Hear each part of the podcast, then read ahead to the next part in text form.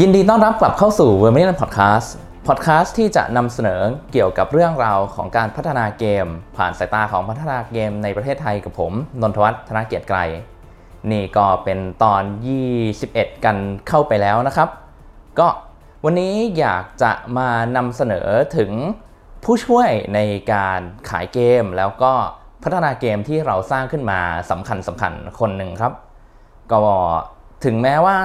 สมัยนี้การขายเกมเนี่ยจะเป็นเรื่องที่ไม่ยากเหมือนสมัยก่อนแล้ว แล้วก็หลายๆเจ้าไม่ต้องใช้ตัวช่วยนี้ก็ตาม แต่ก็อาจจะยังมีปัจจัยหลาย ๆ อย่างที่ผมอยากจะนำเสนอให้ทุกท่านได้ร่วมพิจารณากันก่อน ที่จะตัดสินใจว่าจะใช้ตัวช่วยนี้หรือไม่ใช้นะครับ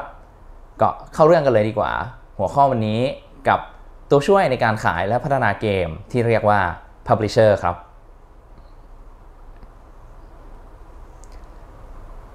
ก่อนอื่นเรามาทำความรู้จักกันก่อนดีกว่าว่า Publisher เนี่ยคือใครหรือคืออะไร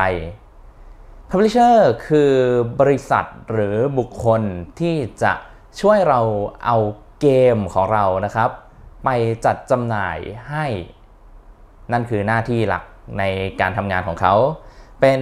คนหรือบริษัทที่จะช่วยจัดการทุกอย่างเกี่ยวกับเรื่องการขายเกมของเราทั้งหมด ไม่ว่าจะเป็นก่อนการขายระหว่างการขายหรือหลังการขายก็ตาม ก็จะมีอยู่หลายรูปแบบมากเลยครับ บางเจ้าก็แค่จะซื้อลิขสิทธิ์เกมเราไปจัดจำหน่ายในประเทศในอะไรพวกนี้ของเขาเอง บางเจ้าก็จะรวมช่วยลงทุนในงานพัฒนาของเรา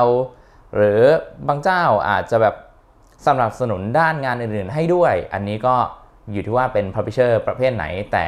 อย่างที่บอกเขาก็มีกันอยู่หลายประเภทครับ ก็ publisher บางเจ้าเนี่ยอาจจะเป็นบริษัทพัฒนาเกมเองด้วยซ้ำแล้วเขาอยากจะช่วยบริษัทพัฒนารายย่อยเจ้าอื่น หลังจากที่เขาประสบความสำเร็จในการขายเกมของเขาไปเรียบร้อยแล้ว อันนี้ก็มีอยู่ในหลาย ๆ ที่ทั่วโลกครับไม่ว่าจะเป็นอย่างในไทย เช่นแบบ Garena หรือ EXE ที่ตอนนี้ก็มี พัฒนาเกมของตัวเองอยู่ด้วย แล้วก็พร้อมจะร่วมลงทุนให้กับนักพัฒนาเกมเจ้าอื่นมาอยู่ภายใต้สังกัดของเขา แล้วก็เขาไปจัดจำหน่ายให้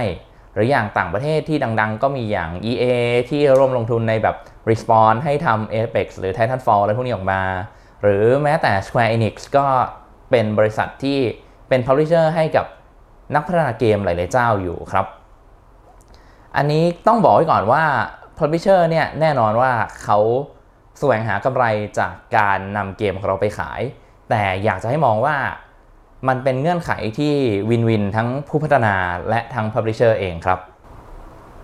เอาล่ะ แล้ว Publisher เขาทำงานอย่างไร หลักๆเลย Publisher จะซื้อลิขสิทธิ์ในการจัดจำหน่ายเกมที่เราพัฒนาไปครับ เป็นลิขสิทธิ์ที่ทำให้เขาเป็นผู้จัดจำหน่ายเพียงเจ้าเดียว ทำให้เงินทั้งหมดที่เกิดจากการขายของเกมเราเนี่ยต้องไปผ่านเขาก่อน เพื่อที่เขาจะรับเงินก้อนนั้นไป แล้วก็แบ่งเปอร์เซ็นต์ส่วนหนึ่งมาให้กับเรา เขาก็เอาเกมเราไปขาย แล้วเขาก็จ่ายเงินค่าตอบแทนตรงนี้ให้เราเรื่อยๆผ่านค่าลิขสิทธิ์อันนี้แหละครับ ก็เราสามารถแบ่งค่าลิขสิทธิ์ตรงนี้ได้ 2 แบบในงานของ Publisher 1 คือค่า licensing fee คือจะเป็นค่าลิขสิทธิ์ 1 ก้อนที่จ่ายให้เราเลย เพื่อที่จะได้รับสิทธิ์ในการจดจำหน่าย และ 2 คือค่า royalty fee คือแบ่งจากยอดขายมา เมื่อแบ่งอย่างนี้แล้วเราก็พอจะพูดคุยกันได้ประมาณถึงเรื่องเกี่ยวกับแบบพวกการบล็อก IP อะไรพวกนี้ที่เกิดขึ้นกับการที่มี Publisher ในแต่ละประเทศนะ สมมุติว่ามีผู้พัฒนาในเขาอยู่ที่เกาหลีแล้วเราเป็น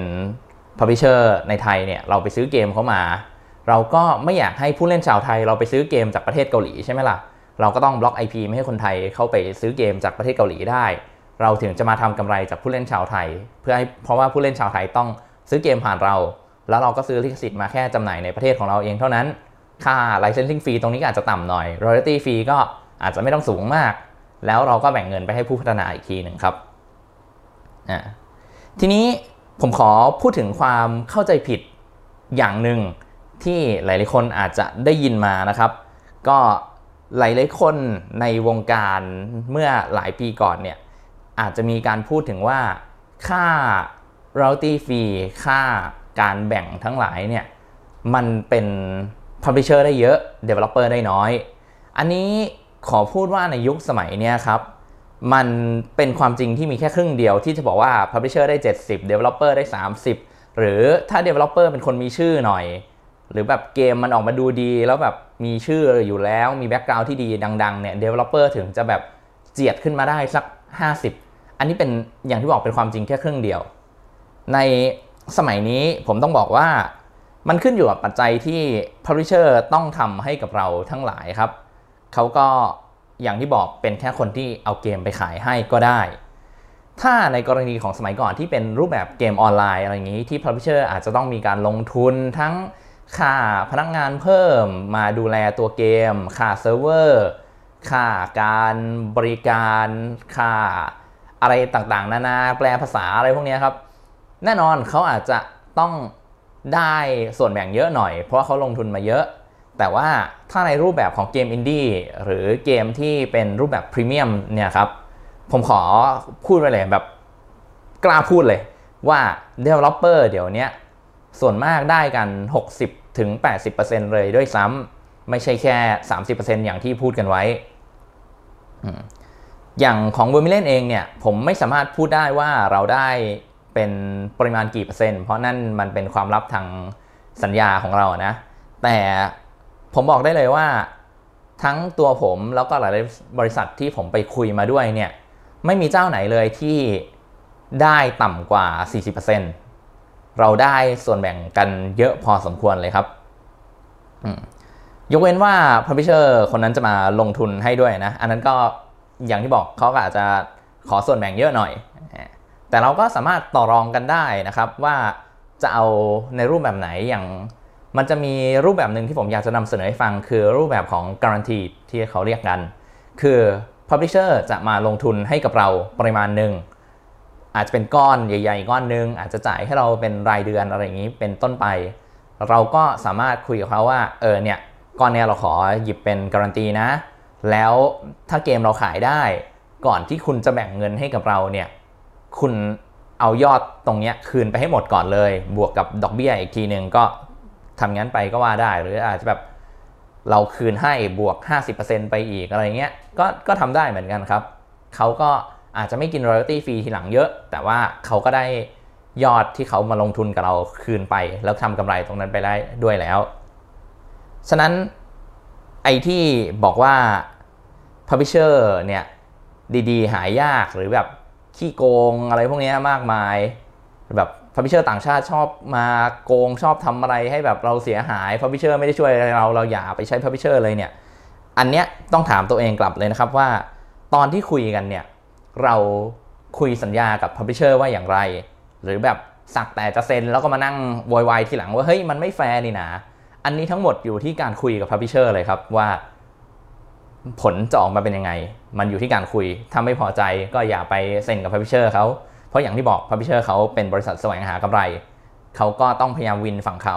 เราก็ต้องดูให้ดี แล้วเราก็พยายาม win ฝั่งเรา เพื่อที่จะได้ร่วมเดินทางไปข้างหน้าด้วยกันได้ครับอะถ้างั้นเรามาดูกันดีกว่าว่า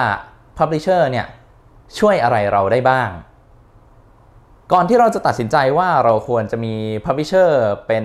คนอื่น หรือเราจะ Publish เกมของเราด้วยตัวเอง เราก็นับตัวเองเป็น Publisher ได้นะครับ ถ้าเราขายเกมเองไม่ผ่านใครอะมาดูกันก่อนดีกว่าว่า Publisher เนี่ยเขาสามารถให้คำตอบตอบโจทย์อะไรเราได้บ้าง เรื่องแรกเลยอย่างที่บอกเงินลงทุน Publisher สามารถมอบทุนพัฒนาให้กับเราได้ ก็อาจจะเป็นก้อนที่ไม่มากหรือน้อย อยู่ที่การคุยและความต้องการของเราเลย แล้วก็ อยู่ที่ศักยภาพที่เขามองเห็นกับเกมเราด้วยครับ อันนี้เป็นเรื่องที่สำคัญเลยนะครับ เพราะอย่าง Mass Builder ของเราเนี่ย อันนี้ก็ได้ Publisher ช่วยมาอยู่พอสมควรเลย ก็หลังจากที่เรามีเดโมมีรูปแบบมีเอกสารพัฒนาเกม ให้เขาอ่านแล้วคุยกับเขาเนี่ยเขาบอกกับเรามาว่า เฮ้ยยูอย่าเพิ่งออกเกมในปีนี้เลยดีกว่า อยู่พัฒนาต่อไปอีกปีหนึ่งก่อน เราก็แบบอ้าวทำไมอะบอกเนี่ยไปเขียนแผนมาใหม่ ทำตามที่คุณอยากจะทำเลย ถ้าคุณมีเงิน แล้วเขาก็บอกว่า เดี๋ยวให้เงินทุกเดือนเท่าที่คุณต้องการเออเราก็แบบถ้างั้นเราขอเป็นการันตีได้ไหมเขาบอกได้ แล้วเราก็ได้รับเงินลงทุนจากเขามาอยู่ประมาณ 3-4 เดือน เพื่อให้เกมเราสามารถพัฒนาต่อไปได้ถึงจุดที่มันน่าจะดีกว่าไอ้ที่เราเคยนำเสนอกับเขาไปจริง ๆ ถ้าใครติดตามเกมมาตั้งแต่แรกจะเห็นได้ว่าเกมมันเปลี่ยนไปจากแผนแรกอยู่พอสมควรเลย ตอนแรกเราตั้งใจจะมีอยู่แค่ 12 ฉากมิชชั่นอะไรพวกนี้ ตอนนี้ก็เป็น 26 ฉากบวกจิปาถะอะไรมาก ระบบมันก็พัฒนามามาก ทั้งหมดต้องขอบคุณพับพิเชอร์ที่บอกกับเราว่าเขายินดีที่จะจ่ายเงินเพื่อรอให้เกมเรามันดีขึ้นก่อนได้ก่อนที่จะไปเสนอขาย ซึ่งตรงนี้เราก็จ่ายเขาคืนไปหมดแล้วตอนที่เราได้ทุนจากอีพิกมานะครับ ก็ต้อง ขอบคุณทั้งสองเจ้ามาเลยทีเดียวอะนอกจากเรื่องเงินลงทุน สิ่งสำคัญอีกอย่างหนึ่งที่ Publisher สามารถมอบให้เราได้คือการตลาดครับ อันนี้เป็นหน้าที่หลักของ Publisher ที่หลายๆคนน่าจะรับทราบกันอยู่ คืออย่างที่บอก Publisher เป็นบริษัทที่ตั้งมาเพื่อขายเกม เขาก็จะมี Contact มี Connection อยู่ แล้วก็มีความรู้ในเชิงการตลาดที่เราในฐานะนักพัฒนาเนี่ย อาจจะไม่มีหรืออาจจะมีไม่เท่าเขา จึงทำให้เขามีความสามารถที่จะติดต่อได้ถูกคนถูกเวลาเพื่อที่จะขายเกมให้เรา Publisher รู้ครับว่าเวลาไหนควรจะลดราคา แล้วก็เวลาไหนยังไม่ควรจะลดเปอร์เซ็นต์ที่ควรจะลดเนี่ยเท่าไหร่ดี Publisher จะคอยแนะนำเรื่องพวกนี้ให้เราได้ตลอด ถ้าเราสอบถามกับเขาหรือบางทีไม่ต้องสอบถามเขาก็มาบอกกับเราได้แบบเลยว่าเนี่ยคอยเตือนว่าแบบไอ้มันจะถึงวันหรือถึงงานที่ มีความสำคัญแล้วนะ ตรงนี้คุณควรจะลดราคาสักหน่อยนะ หรือแบบเขามาแนะนำว่าเอ้ยเราอยากจะลดราคาสักแบบ 15%เนี่ยคุณยอมไหมเอ้ยอันนี้มันเป็นเซลล์ที่แบบจะได้ขึ้นหน้าแรกเลยนะ มันสำคัญมากนะ แบบยอมลดเยอะกว่าเดิมเป็นสัก 20%ไหมเพราะว่าในระบบเนี่ยถ้าลดมากกว่าเดิม มันจะมีอะไรพวกนี้เป็นเรื่องจุกจิบมากมายที่เราในฐานะนักพัฒนาอาจจะไม่ทราบแต่พับพิเชอร์เขาทราบ เพราะว่าเขามีความรู้อยู่ตรงนี้เยอะเขาทำมานานแล้ว มันก็จะเป็น โฟกัสหลักของเขาที่จะทำการตลาดให้เกมเราขายได้ครับ อย่าง Publisher Sales อาทิตย์ที่ผ่านมาเนี่ย Publisher ของ Mass Builder เราเองก็ไปร่วมมือกับบริษัท uh, Visual Arts ที่ทำเกม Visual Novel ดังๆ ทั้งหลายมากมายเนี่ยครับ เอาเกมเราเข้าไปเกาะตรงนั้นอยู่ด้วยเพื่อให้คนที่มาซื้อ Visual Novel เลยพวกนี้อาจจะเห็นเพิ่ม ก็ ยอดขายในเซลล์ที่ผ่านมาของเราก็ดีพอสมควรเลยจากการช่วยเหลือของ Publisher เราตรงนี้ หลาย ๆ เจ้าอาจจะมองแค่ว่า Golden Week อาทิตย์หน้าอะไรพวกนี้ แต่ Publisher เราบอกว่าเซลล์มาสองรอบเลย Publisher เซลล์ก่อนรอบหนึ่งแล้วเดี๋ยว Golden Week ต่ออะไรแบบนี้ ก็เป็นเรื่องที่ Publisher เขาตัดสินใจมาดีแล้ว แล้วเราก็เชื่อมั่นในความสามารถของเขา แล้วผลที่ออกมามันก็ดีครับนอกจากนั้น Publisher จะที่ดีจะช่วยติดต่อ Influencer ที่ดี และช่วยกรอง Influencer ที่เป็นอินฟลูเอนเซอร์เก๊ที่คอยส่งสแปมอีเมลมาแบบขอ key อะไรพวกนี้กับเราได้เรื่อยๆเนี่ยครับถ้าเราดูแลตรงนี้เอง เราก็อาจจะไม่รู้ก็อาจจะแบบเฮ้ยคนนี้มันจะมาเล่นเกมเราเหรอวะส่ง key ให้ไปหาย พวกนั้นอีเมลหลอก publisher เราสามารถช่วยกรองตรงนี้ได้บอกว่า ถ้ามีเมลแบบนี้ส่งมาให้ส่งไปที่เขาก่อนเลย คุณจะอ้างเรายังไงก็ได้ แล้วก็พอส่งไปเขาก็จะพิจารณาให้เอง บางทีเราก็จะเห็นว่ามีอินฟลูเอนเซอร์บางคนได้เล่นเกมเราแบบฟรีๆได้ key อะไรพวกนี้ไป บางทีเราก็เห็นว่าเอออินฟลูเอนเซอร์คนนั้นอาจจะไม่ได้ทั้งหมดอยู่ที่ดุลยพินิจของ Publisher เราเลยครับ เพราะว่าเขารู้ว่าคนไหนมี audience มีผู้ติดตามแบบไหน ที่เหมาะสมที่จะโปรโมทเกมของเรา มันก็ทำให้เกมเราขายได้เรื่อยๆ ยอดที่มีอยู่ ทุกวันนี้ก็ยังทำให้บริษัทเราเลี้ยงตัวเองต่อไปได้ ก็ต้องขอบคุณ Publisher เราในการตลาดตรงนี้ครับ ต่อมาเป็นเรื่องของการเงิน อันนี้อาจจะเป็นเรื่องที่เราอยากจะดูแลเอง เพราะมันเป็นเรื่องสำคัญนะครับ ก็เราอาจจะอยากดูระบบหลังบ้าน ดูยอดขายดูอะไรพวกนี้ด้วยตัวเอง ซึ่งอันนี้ผมเข้าใจได้ แต่ว่าเราสามารถให้ Publisher ช่วยดูแลได้ด้วยเช่นกัน และเราสามารถต่อรองอำนาจตรงนี้กับเขาได้ด้วยทั้งหมดเมื่อจะเป็นทั้งหน้าเพจ Store ใน Steam ของเราระบบหลังบ้าน ดูยอดขาย ดูการเงินดู ทั้งพวกแบบ financial sheet ดู report อะไรพวกนี้ เราคุมคู่กับ publisher เราได้ครับ มันไม่ใช่ว่า publisher คุมเราดูไม่ได้ หรือเราคุม publisher ดูไม่ได้ แต่เราสามารถร่วมมือกันและดูไปด้วยกันได้ เพื่อเป็นการพิจารณาว่า publisher เขาจะไม่โกงเรา แล้วเราเพราะเราได้เห็นตัวเลขจริง ๆ ที่เกิดขึ้นจากการขาย ตัวเลขจริง ๆ ที่เกิดขึ้นจากการรีฟันอะไรพวกนี้เราดูได้หมด ฉะนั้นแล้วไอ้ที่มีคนมาบอกว่าอันนี้ ตอนที่ยินครั้งแรกจากบางคนเนี่ยผมรู้สึกแบบมันแปลกๆมากเลยคือไอ้ที่บอกว่า publisher คุมทุกอย่างแล้วแบบเราในฐานะ developer เราไม่สามารถคุมอะไรได้เนี่ยผมมองว่ามันมันเป็นเรื่องที่ไม่จริงอะถ้าเราไม่สามารถคุมอะไรกับสโตร์ตัวเองได้ เพราะลองคิดภาพสิ ถ้าเราทำเกมออกมา แล้วเราอยากจะอัปเดตแพชเราอยากจะแก้บั๊กเราอยากจะทำอะไรพวกเนี้ยถ้าเราต้องบิวเกมออกมา แล้วส่งให้ Publisher อีกที แล้ว Publisher บิวขึ้นไปเนี่ย มันจะเป็นการยุ่งยากนะครับ แล้วก็ผมมองว่าอันเนี้ยถ้าเราคุยกันดีๆ Publisher เขาก็อนุญาตให้เราดูได้ แล้วเราก็เป็นคนที่คุมเองได้ ระบบสตรีมอนุญาตให้ทำอะไรแบบนี้อยู่ครับถ้าบอกว่ายกอำนาจให้หมดเลยได้ไหมมันก็คงจะทำได้แหละ แต่มันก็น่าจะเป็นเรื่องที่อันนี้ขอแนะนำว่ามันเป็นเรื่องที่ไม่สมควรที่เราจะยกอำนาจให้เขาทั้งหมดเลย ทั้งหมดแล้วมันอยู่ที่การคุยกันต่อรองกัน ยิ่งเป็นเรื่องการเงินนี่เรื่องสำคัญ เชื่อว่า Publisher ที่ดีจะอนุญาตให้เราดูอะไรตรงนี้ได้ไปพร้อมกับเขาครับ เพราะอย่างของ Max Builder ก็ทำอย่างนั้นอยู่เหมือนกัน แล้วก็อันนี้อยากจะบอกว่าเมื่อ Publisher ดูแลเรื่องการเงินให้เราเนี่ยเงินที่เข้าจาก Steam เนี่ยมันจะเข้า Publisher ให้ก่อนครับ และอันนี้เป็นข้อดีนะครับอะข้อดียังไง เมื่อเงินเข้า Publisher ก่อน สิ่งที่เขาจัดการดูแลให้เราได้มีหลายอย่างไม่ว่าจะเป็นเรื่องอจัดการเรื่องการรวบรวมเงิน จัดการเรื่องการโอนเงินเข้าประเทศเราแบบทีเดียวไม่ต้องให้แบบสตรีมดูมันจะยุ่งยากครับ ให้ Publisher รวมเงินรวม revenue ตรงนี้ให้เรา แล้วก็ถ้ามีการใช้จ่ายแล้วพวกนี้ Publisher เขาก็จะจัดการให้เราก่อนได้ ไม่ใช่ว่าเราจะต้องไปจัดจ้างโดย เราจ่ายเงินให้กับบุคลากรหรือบริษัทต่างชาติ มันจะเป็นการโอนโอนไปโอนกลับหลายรอบมีค่าเสียค่าโอนนู่นนี่หลายครั้ง เราสามารถคุยกับ Publisher ได้ว่าอยู่เก็บเงินตรงนี้ไว้ก้อนหนึ่งอ่าแล้วบอกว่าเป็นฟันสำหรับการจัดจ้างอะไรที่อยู่ในต่างชาติเนี่ยให้ Publisher เขาจัดการได้หมดเขาก็เป็นคนดูแลเรื่องค่าใช้จ่ายทั้งแบบที่เพิ่มเติมมาหรือแบบเรื่องภาษีอะไรพวกนี้ให้เราได้ด้วยในต่างประเทศครับ เป็นเรื่องที่สำคัญมาก แล้วก็อยากจะเตือนไว้ว่าให้ ระวังไว้ด้วย ถ้าเราทำเองโดยไม่ใช้ Publisher เพราะว่ามันจะเป็นอะไรที่น่าปวดหัวมากเลยครับ ต่อมาคือเรื่องของ localization อย่างที่เกมออนไลน์สมัยก่อน หลาย ๆ publisher เขาทำกันคือ เขาไปซื้อเกมที่มีภาษาของเขา เช่นเกมออนไลน์จากประเทศเกาหลี เขาจะไม่ทำภาษาอื่นใช่ไหมพอซื้อมาเราก็เอามาแปลเป็นภาษาไทย แล้วก็จัดจำหน่ายในประเทศไทย Publisher ก็ จ้างคนมาแปล อาจจะจ้างนักพากย์เพิ่มด้วย สมัยนี้เกมเราต้องมีเสียงพากย์ใช่ไหมอ่าก็เขาก็ดูแลเรื่องการแปลภาษาตรงนี้ให้เราได้หมด อย่างของ Mass Builder เนี่ยเราทำเกมเป็นหลักที่ภาษาอังกฤษ แล้วเราบอกว่าเราเดี๋ยวเราแปลภาษาไทยเอง ส่วนภาษาอื่นอย่างภาษาจีนภาษาญี่ปุ่นภาษาอะไรพวกนี้พับเชอร์บอกว่า เดี๋ยวเขาจัดจ้างคนแปลให้ หรือถ้าเขามีคนที่แปลได้อยู่แล้วเขา เดี๋ยวแปลให้ฟรีเลย เพราะว่าเขาเป็นบริษัทที่ยุ่งเกี่ยวกับนักแปลอยู่เป็นหลักอยู่แล้วเขามีคนที่เป็น partner เขาเกี่ยวกับงานแปลอยู่แล้ว rate ที่ได้มันก็จะถูกกว่าปกติด้วยครับก็อันนี้ก็ช่วยกันได้เยอะเลย แล้วก็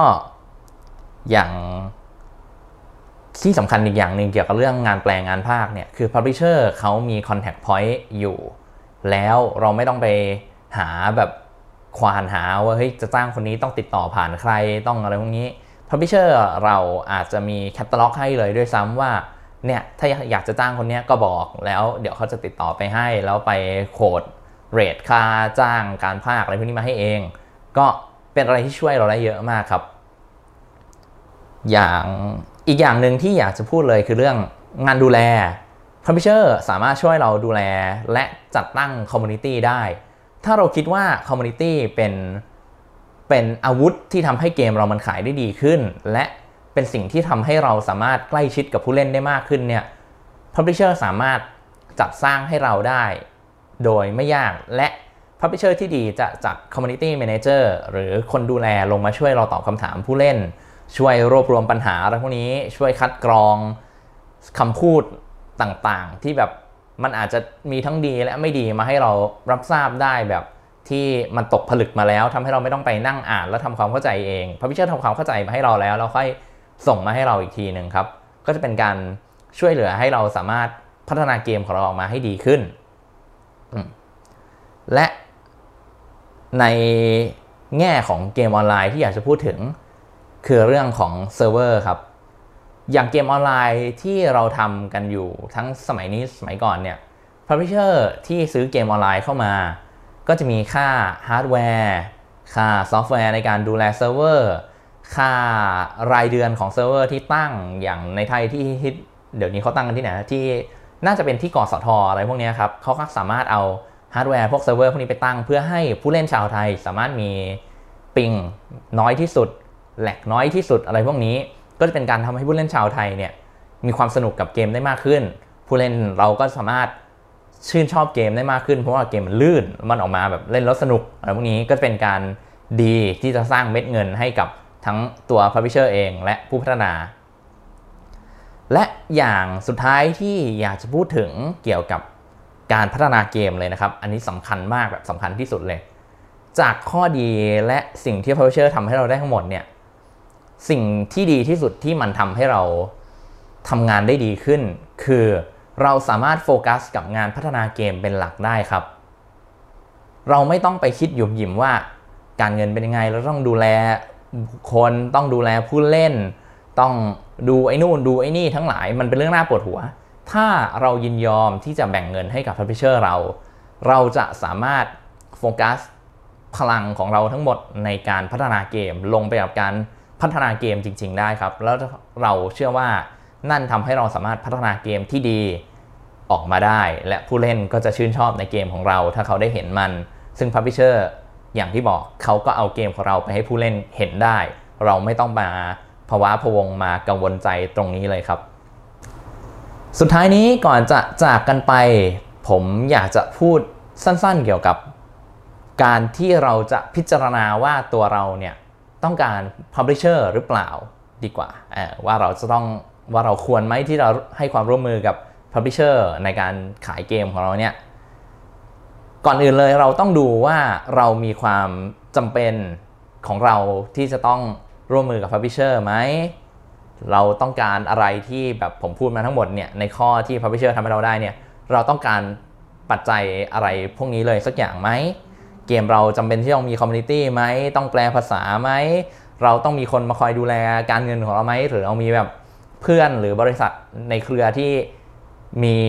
ความสามารถในการดูแลการเงินอันนี้ให้เราได้อยู่แล้วหรือเราแบบดูเองได้เราไม่ได้ขายเยอะอะไรแบบนี้เราทำเกมเล็ก ๆ เราก็ดูเองย่อนไม่ได้เยอะหรอกเท่าไหร่อะไรเงี้ยเราก็ไม่ต้องมีพับพิเชอร์ใช่ไหมเราแบบ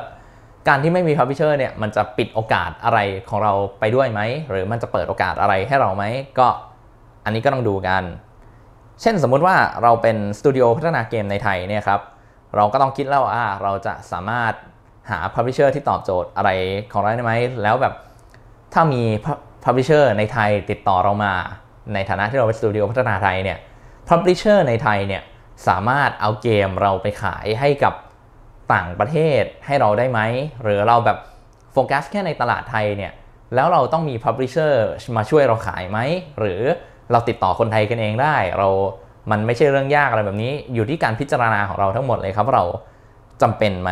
เกมเราเน้นตลาดอะไร เราพอจะมีคอนแทคพอยต์อะไรไหม หรือแบบ ถ้าเป็นเกมออนไลน์หรือเกมมือถือเนี่ยเราสามารถใช้บริการพวกแบบ AWS หรือ Google Service อะไรทั้งหลายเนี่ยในการขายเกมไปสู่ global ต่างประเทศทั่วโลกอะไรพวกนี้ได้อยู่ด้วยไหมอ่าทั้งหมดนี้เป็นปัจจัยที่ต้องเก็บดีคิดครับ ก็ขอยกตัวอย่างสุดท้ายแล้วกันอย่างของ Mass Builder เนี่ยเราพิจารณาบริษัทเราเองแล้วว่าเราไม่มีศักยภาพที่จะขายให้กับต่างประเทศเยอะขนาดนั้น แล้วก็เรามีความจำเป็นที่ จะทำ crowdfunding ที่เราไม่สามารถทำเองได้ เราก็เลยมองหา publisher ที่สามารถทำตรงนี้ให้เราได้ เพราะว่าเราไม่อยากให้มีนักลงทุนหรือ investor อะไรมาก้าวไก่กับงานพัฒนาเกมของเรา แบบที่เราเจอมาในอดีต เราอยากได้ผู้เล่นที่เป็นคนเล่นจริง ๆ ที่พร้อมจะเชื่อมั่นในวิสัยทัศน์ในรูปแบบของเกมของเราเนี่ยว่า